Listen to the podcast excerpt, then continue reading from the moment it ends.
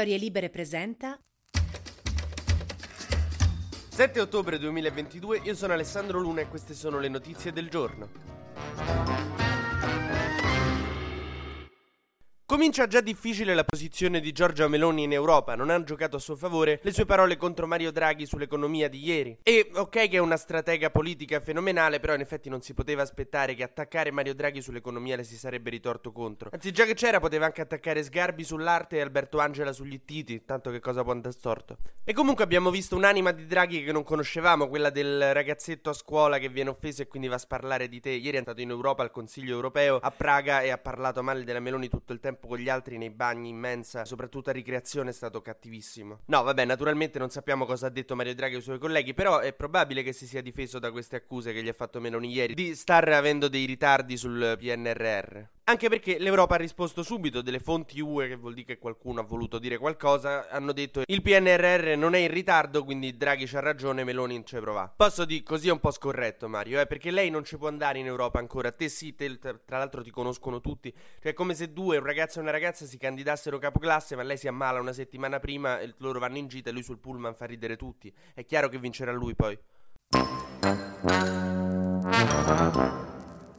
Nel frattempo, all'incontro genitori-insegnanti a Malta, Mattarella si è espresso su alcune vicende. La prima sull'Iran e ha manifestato sostegno alle ragazze che protestano contro l'hijab in Iran, anche perché lui con la ciocca dei capelli c'ha un vecchio conto in sospeso, so se vi ricordate in pandemia. È un tema che sente molto suo. E poi ha discusso del tetto al prezzo del gas che con gli altri partner europei stiamo cercando di stabilire, ma Berlino continua a fare la voce grossa e mettere i bastoni tra le ruote a un'intesa europea.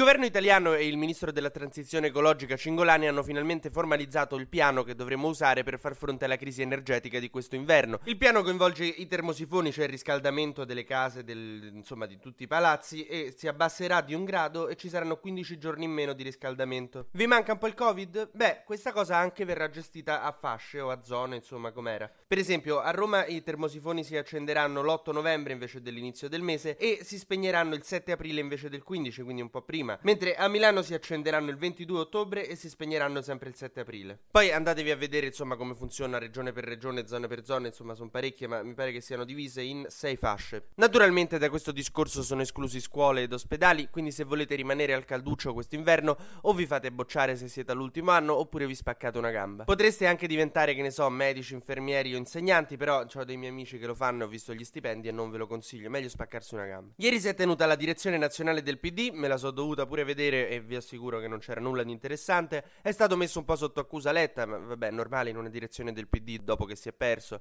dopo che si è vinto, dopo che si è pareggiato. Insomma, è normale che ci si accusi, è quello il bello, la direzione è bella perché ci si accusa. Letta ha detto prima di tutto che non bisogna cambiare il simbolo al PD, visto che in questi giorni se n'era parlato. Io sono d'accordo, anche perché il vostro elettorato si sta avvicinando mediamente agli 80 anni e non è che gli puoi cambiare il simbolo. Come a mia nonna, aveva un Nokia del 2003 quando gli si è rotto l'abbiamo preso un altro Nokia del 2003. Eravamo nel 2022, però comunque non bisogna cambiare carte in tavola. Mentre le donne del PD lo hanno accusato di non averle candidate in collegi abbastanza sicuri e per qualche ragione ormai il PD abbiamo deciso tutti quanti che è diventata la pensione per i governatori di regione che hanno avuto un filo di successo. Dopo Zingaretti infatti si stanno iniziando a sfregare le mani Bonaccini e De Luca.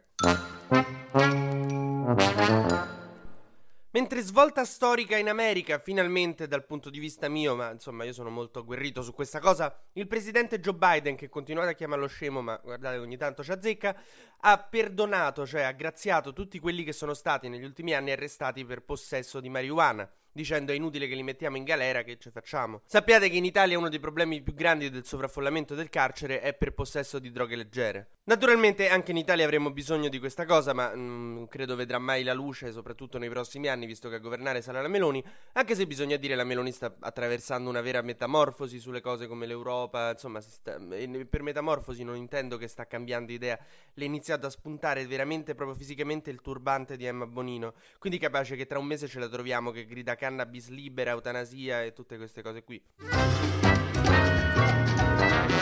TG Luna torna la settimana prossima dal lunedì al venerdì, sempre tra le 12 e le 13.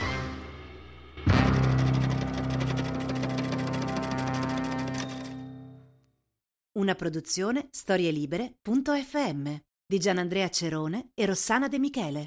Coordinamento editoriale Guido Guenci.